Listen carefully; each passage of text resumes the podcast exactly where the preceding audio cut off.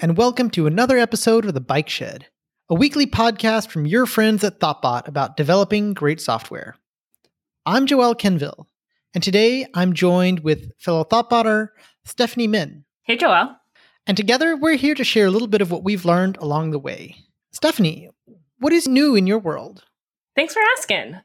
I am on a new project I just started a few weeks ago and I'm feeling the new project vibes, I think, kind of scoping out uh, what's going on with the client, with the work that they're doing, trying to make a good impression. I think lately I've been uh, in that mode of like, where can I kind of find some some work to do, even when I'm just getting onboarded and learning the domain, trying to make those README updates uh, in the areas that are a bit outdated.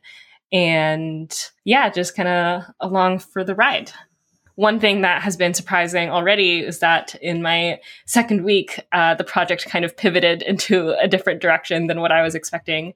So that has been kind of exciting and also pretty interesting to see sometimes you know this stuff happens I was brought on thinking that we were working on rebuilding the front end um, in React and TypeScript, pulling out pieces of their 15 year old Rails monolith. So that was kind of one area that they decided to start with. But recently, they actually decided to pivot to just revamping the look of the existing pages in the Rails app using the same templates and forms. So it's kind of shifted from more greenfield esque work to figuring out what the heck's going on in this legacy code base and making it a little bit more modern looking and kind of cleaning out the cobwebs, I suppose, as we find them. As a consultant, how do you deal with that kind of dramatic shift in expectations?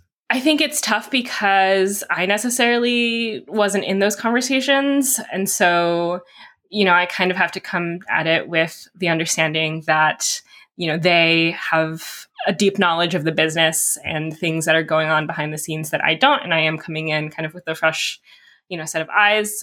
And it definitely, I think, raises some questions for me, right? Like, kind of why now? Like, what were the trade offs that were made in the decisions. Um, and I hope that as a consultant, I can kind of poke and prod a little bit to help them with the transition and also figuring out like its impact on the on the rest of the team um, in a way maybe someone who is more familiar with the situation and more tied to the politics of the org might not have that perspective. I have a lot of questions here but actually, I'm thinking that onboarding as a topic would probably make a good standalone episode. So maybe we'll have to bring you back for a future episode to talk about how to onboard well and how to deal with surprises. Yeah, I think that's a great idea. What about you, Joel? What's going on in your world? I'm doing an integration with a uh, third party gem and I'm really struggling. And I've gotten to the point where I'm reading through the source of the gem to try to figure out some weird errors, some things that come up that are not documented. I think that's a really valuable skill. Ideally, you're not having to bring it out too often, but when you do, being able to drop into the code can really help unblock you, or at least make some amount of progress. Are you having to dig into the gems code because you weren't able to find what you needed from documentation? That's correct. I'm getting some cryptic errors where the gem is crashing and I'm finding some lines in my logs that point back to the gem. And now I'm trying to reconstruct what is happening. Why is it not behaving the way it should be based on the documentation that I read? Ooh, that's tough. Getting into gem code is like uncharted territory. It's nice when you're working with an open source gem because the source is there and you can just follow the stack trace and go through the code. Sometimes it's long and tedious, but it, it generally gives you results. It definitely is intimidating. Yeah, when you're kind of facing this kind of problem where you have no idea where the light at the end of the tunnel might be, how long do you spend with it? At what point do you kind of take away with what you've learned and try to figure out a different approach? That's a good observation because digging through the source of a gem can definitely be a time sink. I think how much time I want to budget depends on a variety of other factors. How big of a problem is this?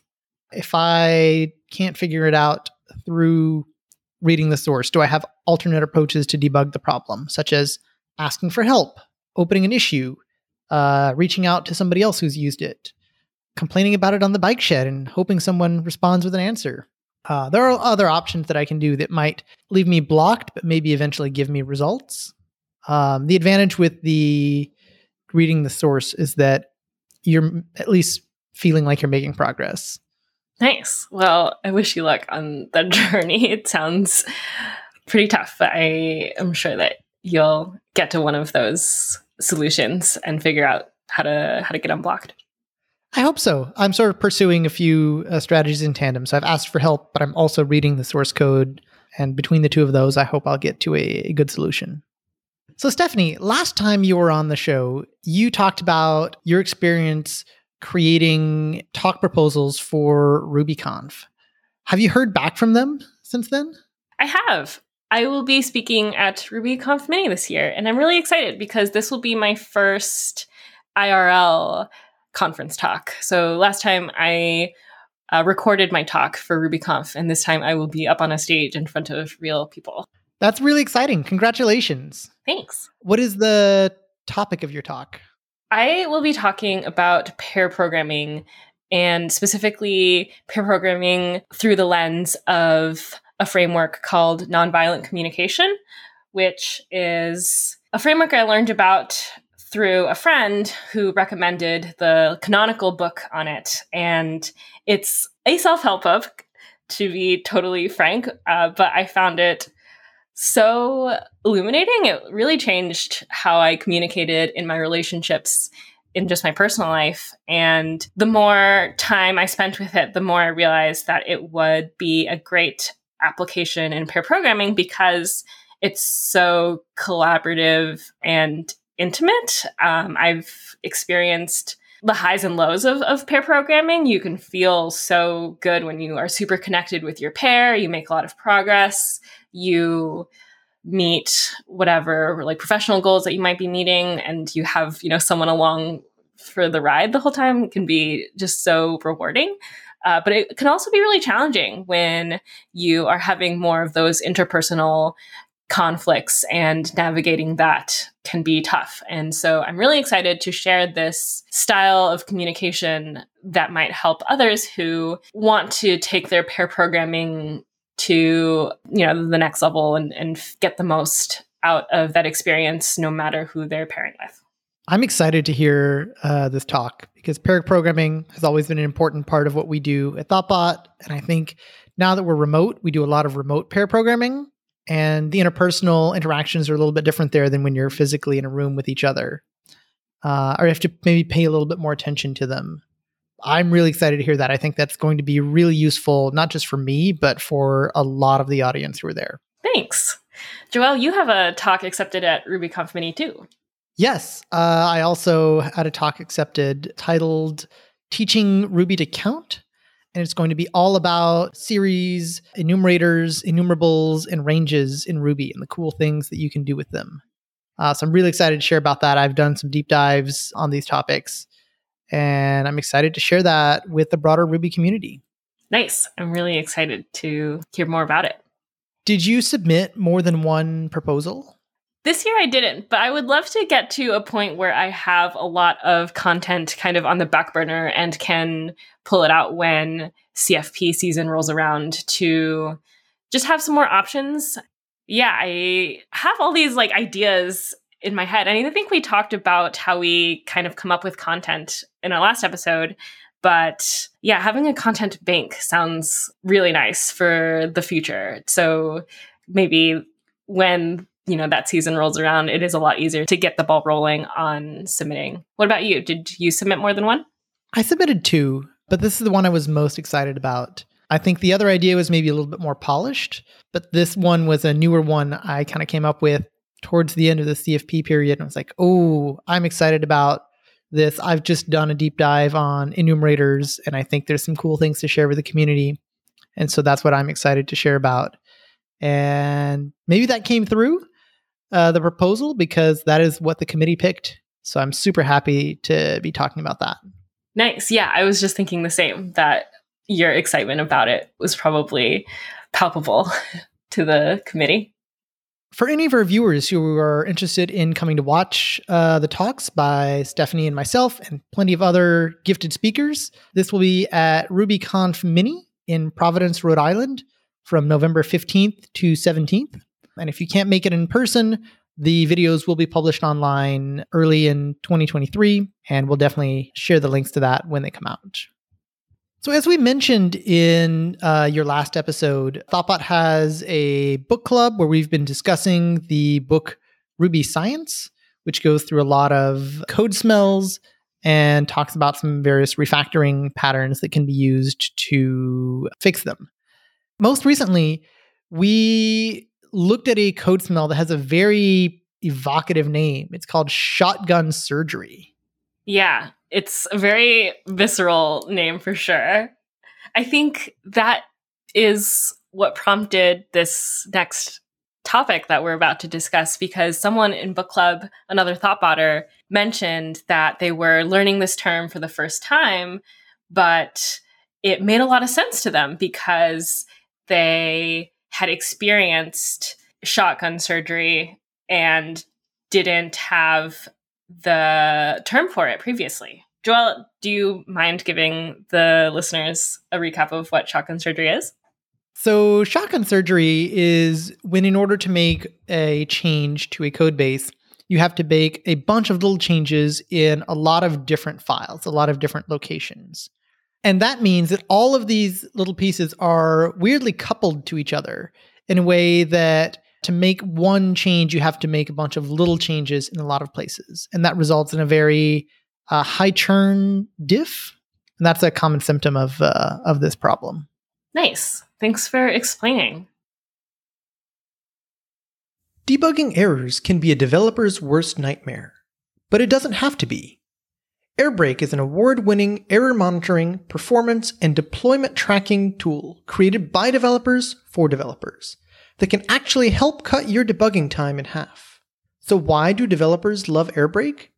It has all of the information that web developers need to monitor their application, including error management, performance insights, and deploy tracking. Airbrake's debugging tool catches all of your project errors, intelligently groups them, and points you to issues in the code so you can quickly fix the bug before customers are impacted. In addition to stellar error monitoring, Airbrake's lightweight APM helps developers track the performance and availability of their application through metrics like HTTP requests, response times, error occurrences, and user satisfaction. Finally, Airbrake deploy tracking helps developers track trends, fix bad deploys, and improve code quality. Since 2008, Airbrake has been a staple in the Ruby community and has grown to cover all major programming languages. Airbrake seamlessly integrates with your favorite apps to include modern features like single sign on and SDK based installation. From testing to production, Airbrake notifiers have your back. Your time is valuable, so why waste it combing through logs, waiting for user reports, or retrofitting other tools to monitor your application? You literally have nothing to lose. Head on over to airbrake.io slash bikeshed to create your free developer account today. I think I came away from that conversation thinking about the idea of learning new terms, especially technical ones, and the power that learning those terms can give you as a developer, especially when you're communicating with other people on your team. So you mentioned the value in communication there. Some terms have a very precise meaning, and so that allows you to communicate a very specific idea. How do you balance having some jargon, some terminology that allows you to speak very precisely versus having to learn all the terms? Because the more narrow the term is, the more terms you need to talk about all the different things. That's a great question. I don't know if I have a great answer because I think I'm still on my journey. I have always noticed when developers I work with have that really precise, articulate technical vocabulary.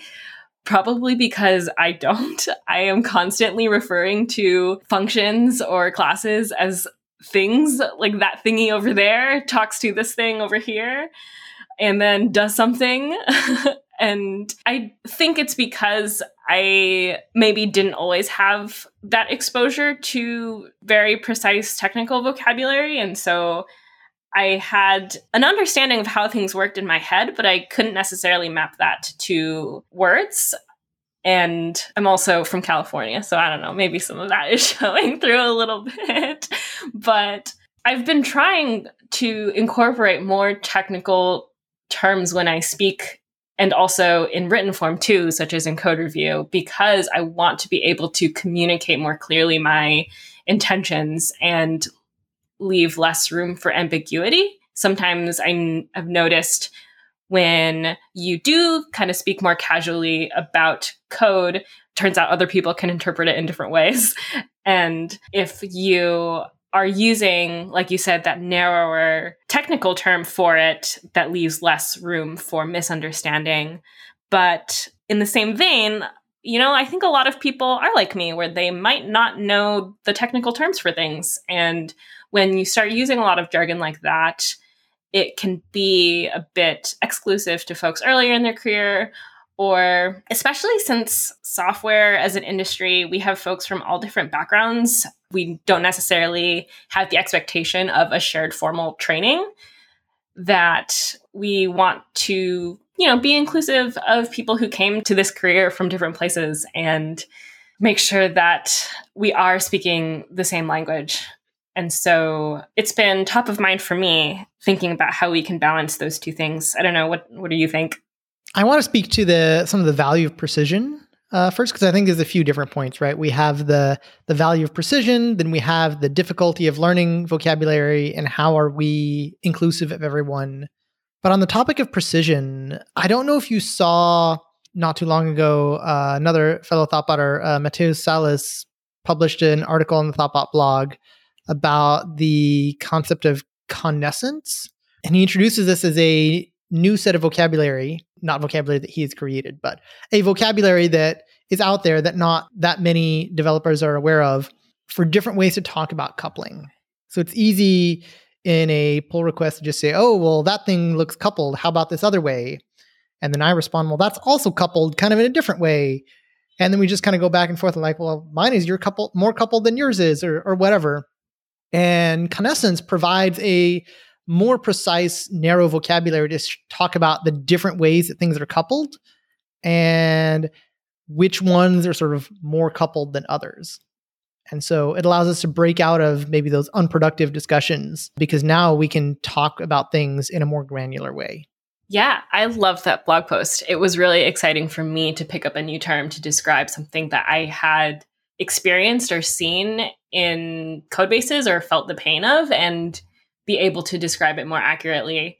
I'm curious, Joël, if you were to use that term next time, how would you make sure that folks also have the same level of familiarity with it? I think on a uh, pull request, I would link to Mateus's article. Depending on, like, I might give a little bit of context in a comment.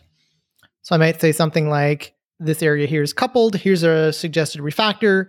It's also coupled, but in a different way. It's because we've you know moved up this hierarchy of connascence from you know connascence of names to you know some other form. I, I don't have them all memorized, and then link to the article, and hopefully that becomes the start of a productive discussion.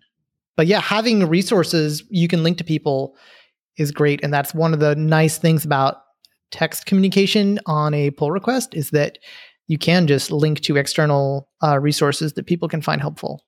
To continue talking about the value of precision and specialized vocabulary, Joël, I think you are a very articulate communicator. And I'm curious from your perspective if you have always been this way, if you've always wanted to collect like technical terms to describe exactly what you want to convey, or if this was a bit of a journey for you to get to this level of clear communication in your technical speaking and writing. It's definitely been a journey. I think it's sort of two components to this. One is being able to communicate clearly to others, make sure that they understand what you're talking about. So, for that, it's really important to be able to put yourself in somebody else's shoes.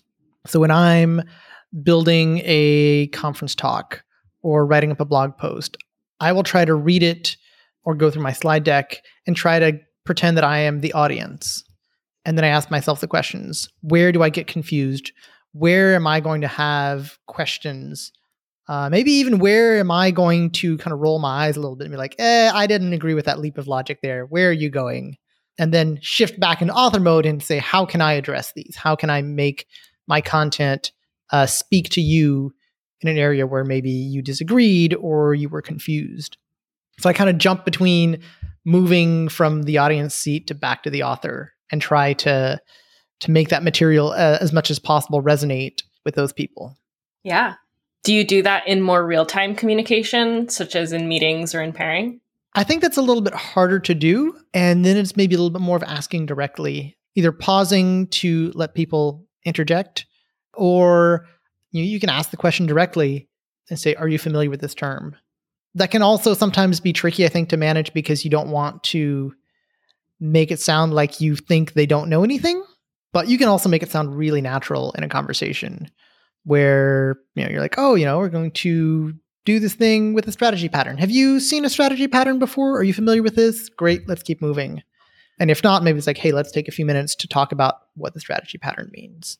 Yeah, I think you are really great at asking the audience about their level of familiarity with the content, especially in book club.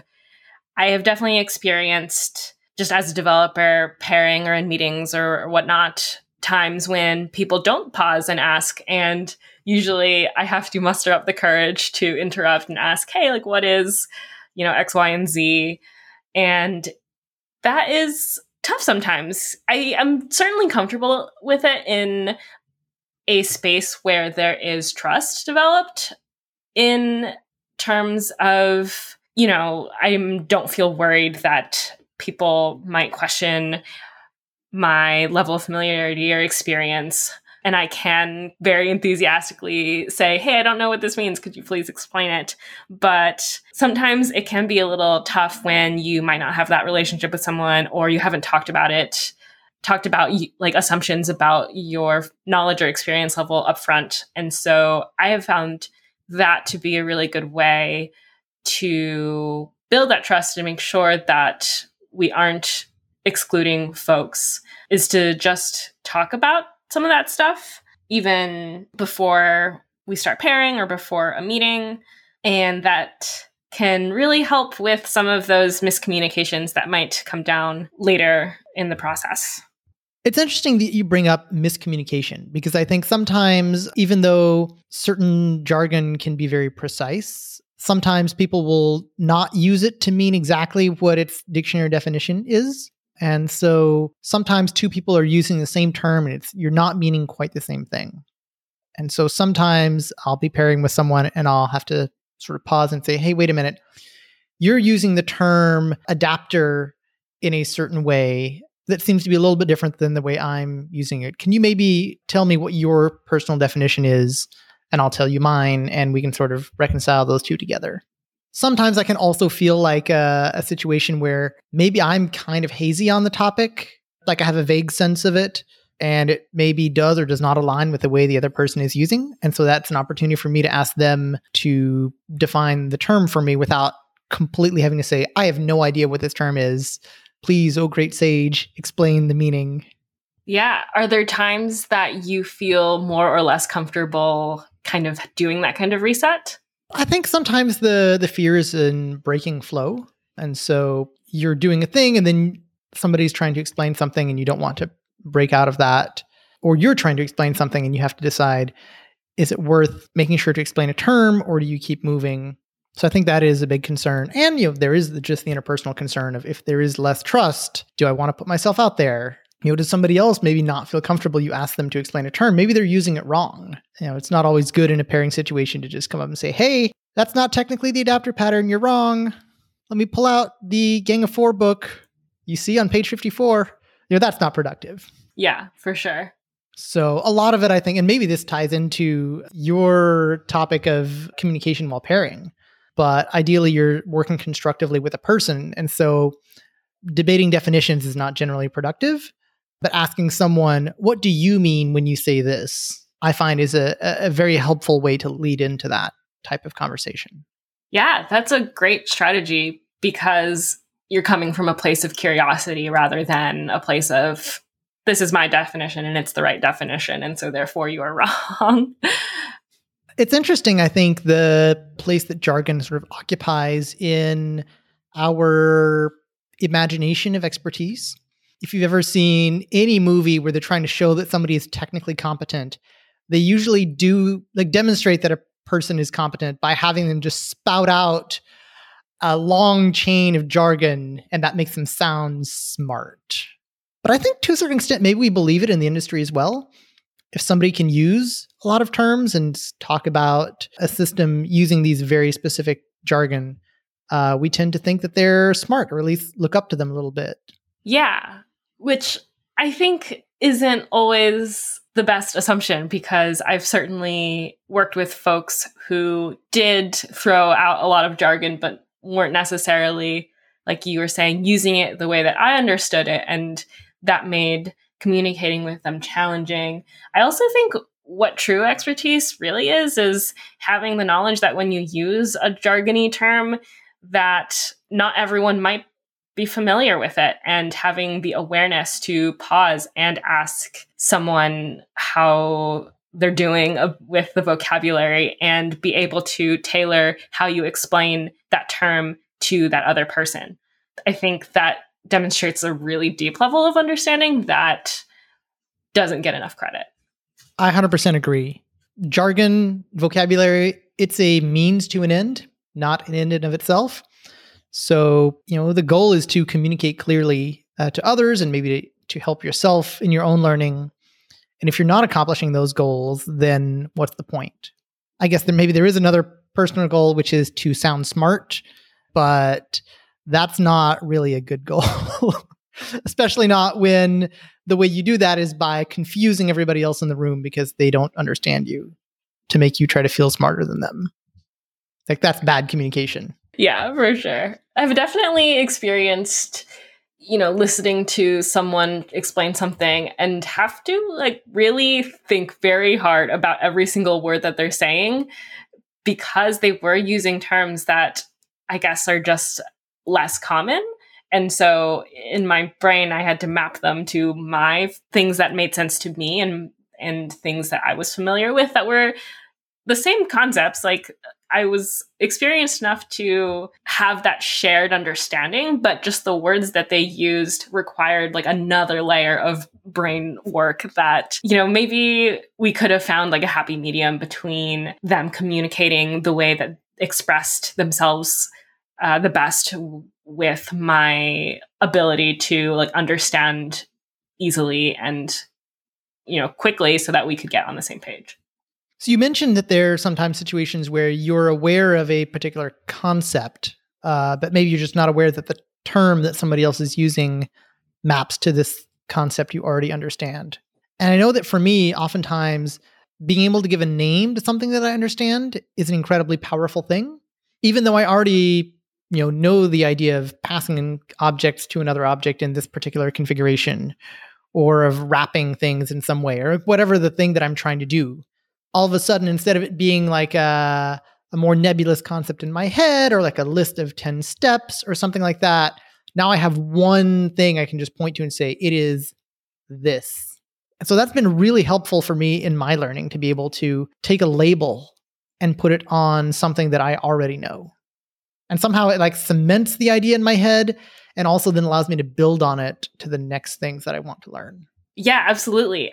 It's really exciting when you're able to have that light bulb moment when you have that precise term or you learn that precise term for something that you have been wrestling with or experiencing for a while now. I was just reminded of reading documentation I have a very vivid memory of the first time I read, I don't know, even the Rails official docs, all of these terms that I didn't understand at the time. But then once I started digging into it, exploring, and just doing the work, when I revisited those docs, I could understand them a lot more comprehensively because I had experience with the things. There I am using things again. and seeing the terms for them and that like helping solidify my understanding. I'm curious in your personal learning, do you find it uh, easier to encounter a term first and then sort of learn what it means or to sort of do the reverse? Learn the general the concept first and then kind of cap it off by being able to give it a name. That's a good question. I think the latter because I've certainly spent a lot of time Googling terms and then reading whatever like first search result came up and being like, okay, like I think I got it. And then Googling the same term, you know, not like two weeks later because I didn't really get it the first time. But whenever I come across a term for something that, for a concept I already am familiar with, it is like, oh, yes, like, aha, like that really ends up sticking with me. Matea Salas's blog post that you mentioned earlier is a really great example of that term really standing out to me because I didn't know it at the time, but I suppose was seeking out something to describe the concept of connascence. So that was really cool and really memorable. What about you? Do you have a preferred way of learning new technical terms? I think there can be value to both approaches, but I'm with you. I think it generally is easier to add a name to a concept you already understand. And I experienced this pretty dramatically when I tried to get into functional programming. So, several years ago, I tried to learn the language Haskell, which is notorious for being difficult to learn and very abstract and technical. And the way that the Haskell community typically tries to teach things is sort of a learn the fundamentals first, uh, very top down, learn the theory, and then later on you can do things in practice. So it's like before you can write an actual program, let us teach you about applicatives and monads and all these things that are like really difficult to learn and they're kind of scary technical terms. So I, you know, kind of choked out partway through, gave up on Haskell. A year later, got back into it, tried it again, choked out again. And then eventually I pivoted. I started getting into a similar language called Elm, which is uh, similar syntax, uh, but compiles to JavaScript for the front end. And that community has like the opposite philosophy when it comes to teaching. They want to get you productive as soon as possible, and you can learn some of the theory as you go along. And so with that, I felt like I was learning something new all the time and being productive as well. I'm constantly adding new features to things in an application, and that's really exciting. And what's really beautiful there is that you eventually learn a lot of the same concepts that you would learn in something like Haskell because the, the two languages share a lot of similar concepts. But instead of saying first you need to learn about monads as a general concept and then you can build a program, Elm says build a bunch of programs first. We'll show you the basic syntax. And after you've built a bunch of them, you'll start realizing wait a minute, these things all kind of look alike. They're patterns I'm starting to recognize. And then you can just sort of point to that and say, hey, that pattern that you you started recognizing, you see a bunch of times, that's monad. You know it. Now, you've known it all along, and now you can put a label on it, and you're you've gotten there. And so that's the way that I learned those concepts, and that was much easier for me than the approach of trying to learn the abstract concept first. Monad is literally the word I just googled earlier this week, and still have a very, very hazy understanding of. So maybe I have to go learn Elm now. I, I, recommend a lot of people to to use that as their entry point into the sort of statically typed functional programming world, just because of how much more shallow the learning curve is compared to alternatives. And I think a lot of it has to do with that approach of saying, let's get you productive quickly, let's get you doing things, and eventually patterns will emerge and you can put names on them later but will not make you learn all of the theory upfront, all the jargon. Now that you do understand all the technical jargon around functional programming, how do you approach communicating about it when you do talk about Elm or or that those kinds of concepts? A lot of it depends on your audience. If you have an audience that already knows these concepts, then being able to use those names is really valuable because it's a it's a shortcut. You can just say, "Oh yeah, this thing is a monad and so therefore we can do these actions with it." And everybody in the audience just already knows monads have these properties. That's wonderful. Now I can follow to step 2 instead of having to like have a slow build up. So if I'm writing an article or giving a talk or even just having a conversation with someone, if I knew they didn't know the term, I would have to like really build up to it. And maybe I wouldn't introduce the term at all. I would just sort of talk about some of the properties that are interesting for the purpose of this particular demo. But I would probably have to sort of work up to it and say, see, we have this simpler thing and then this more complex thing. But here are the problems that we have with it.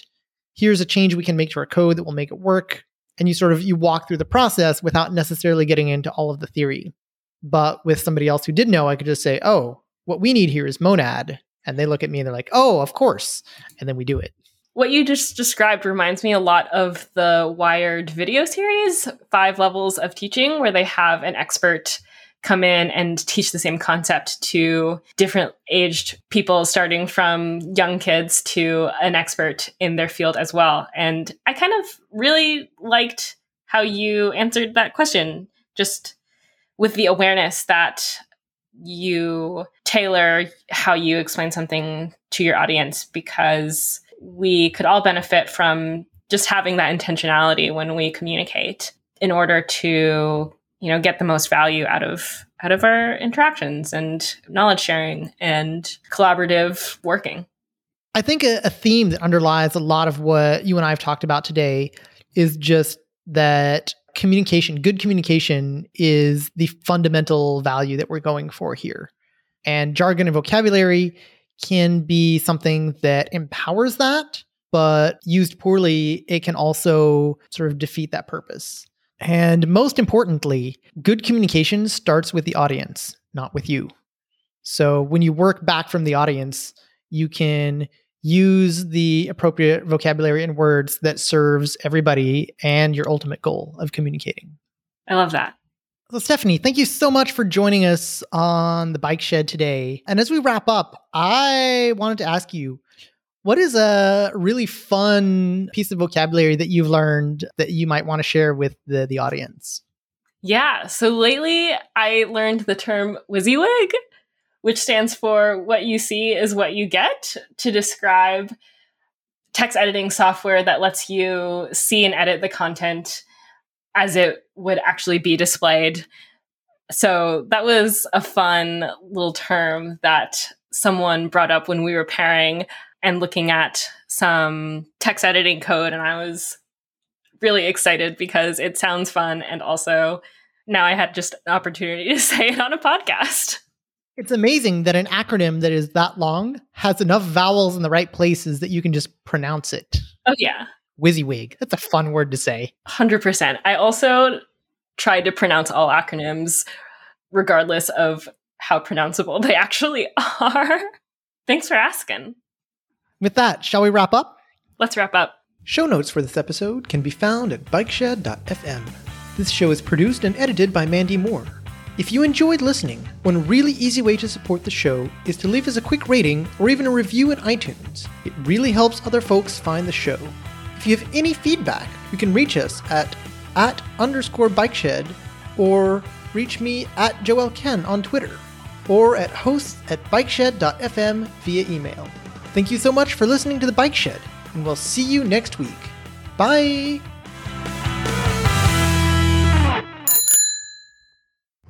This podcast was brought to you by Thoughtbot. Thoughtbot is your expert design and development partner. Let's make your product and team a success.